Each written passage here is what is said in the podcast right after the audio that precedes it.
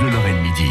On a rendez-vous, bien sûr, hein, avec Jérôme Prodhomme. Il y a des choses qu'on n'a pas changées. Jérôme, Bonjour, Fred, bonjour, tout le monde. euh, on a ce week-end euh, la, le jour anniversaire de la fin de la Première Guerre mondiale, donc le 11 novembre, de l'armistice, de la signature de l'armistice. Mmh.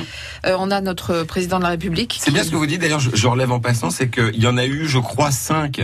En fait, l'armistice, c'était provisoire, le, le- celui du 11 novembre. Ils l'ont renouvelé euh, pendant, je crois, euh, deux ou trois ans euh, pour que pour qu'ils tiennent jusqu'au traité de Versailles, en gros. Ah bon? Oui, oui, ça- ça- c'était un, un- En gros, on se mettait d'accord pour une période donnée. J'ai découvert ça il y a pas si longtemps. C'est celui qui a été signé dans le wagon? Oui, le wagon de Rotonde, donc tout c'est ça. pas du tout chez nous, ça? Alors non, ça c'est du côté de, de la forêt de Compiègne, de, Compiègne. mémoire. On est euh, voilà. Non, nous on a suivi tout au long de la semaine. En fait, le président de la République, quand il s'est déplacé. Euh, dans la région, on est allé, euh, on, on s'est souvenu notamment du Bois le Prêtre, euh, de, de, de Morange. Hein. Morange, on rappelle que euh, c'est bien qu'il y soit allé d'ailleurs parce que c'est 5000 morts en une journée côté français, 25 000 au total. Euh, et alors, il est évidemment allé à Verdun. Et il est d'ailleurs allé dans deux endroits euh, importants dans la Meuse qui se, qui nous rappellent deux batailles différentes. Il est d'abord allé aux Éparges. En fait, il a respecté la chronologie parce que ça a déjà cogné une première fois dans la Meuse, quasiment au début de la guerre, à la fin de, euh, au, moment de, de, de 1915. Il y a une grande bataille qui s'est déroulée là, la fameuse bataille des Éparges, qui est une sorte de préambule, si j'ose dire, à, Verdun. Euh, Verdun s'est déroulé l'année d'après, euh, au mois de, février. Ça commence en février 1916, cette bataille de Verdun. Et moi, ça m'a rappelé. J'étais assez ému d'ailleurs, parce qu'on on tape beaucoup sur nos politiques. ils n'ont pas toujours un, un- une place facile, et ça a toujours été le cas, parce que notamment pendant la guerre, au début de la guerre, il y a un député qui a dit aux militaires.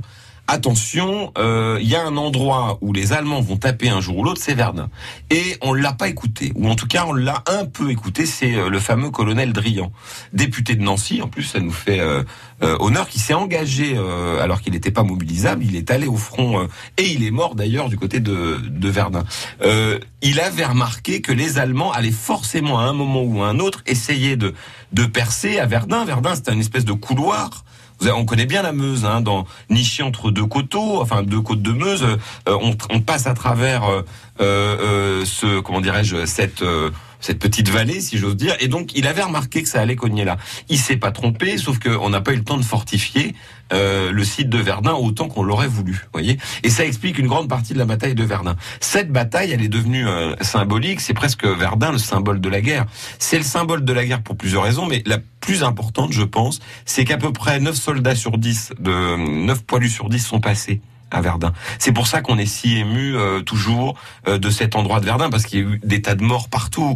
Euh, on rappelle que le, le conflit c'est 1 450 000 morts. Euh, la bataille de Verdun, je crois que c'est 300 000. C'est une guerre dans la guerre. Elle a duré 300 jours tout pile. Euh, on sait que à certains endroits on est plus de, on est à une tonne d'obus au mètre carré. Il y a des euh, des soldats d'ailleurs. Maurice Genevoix l'a très bien décrit. Alors lui il a plutôt parlé de ça aux éparges, mais c'est la même chose à Verdun parce que c'est la même terre. C'est une terre qui est euh, D'ailleurs, c'est pour ça qu'on y a fait longtemps pousser du, des, des, des vignes.